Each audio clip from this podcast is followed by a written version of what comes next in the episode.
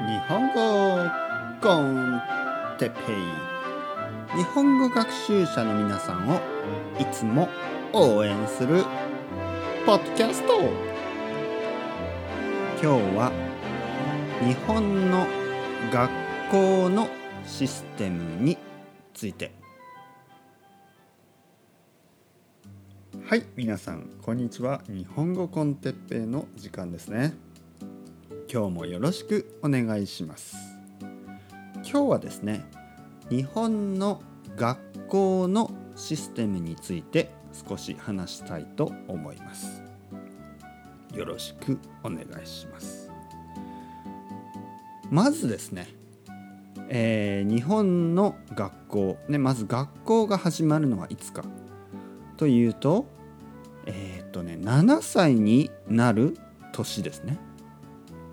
なので実はこれはですね少し他の国よりも遅いかもしれないですね。スペインよりも遅いです。7歳になる年の4月に小学校が始まります、ね、小学校が始まる。その前は幼稚園や保育園、ね、ナーサリーとか、まあ、キンダーガーテンとか言いますね。え、保育園や幼,、えー、幼稚園保育園。まあどちらがどちらでもそんなに実は違いがほとんどないですね日本の場合。そして、えー、小学校ねエレメンタリースクールが小学校が始まるのが7歳になる年の4月なんですね。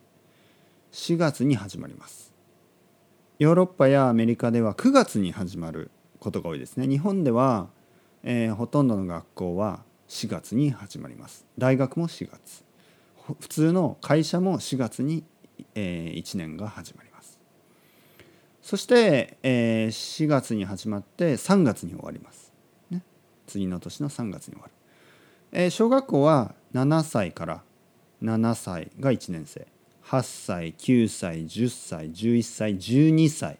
12歳になる年。12歳が6年生と言いますね。6年生。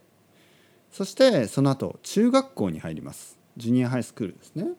それが、えー、13歳14歳15歳の3年間。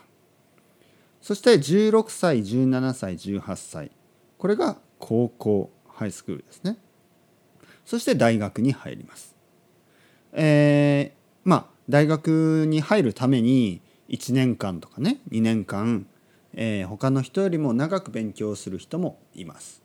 でもそれをしなくて、まあ、ストレートで入った場合19歳が大学1年生19歳20歳21歳22歳で大学を卒業します。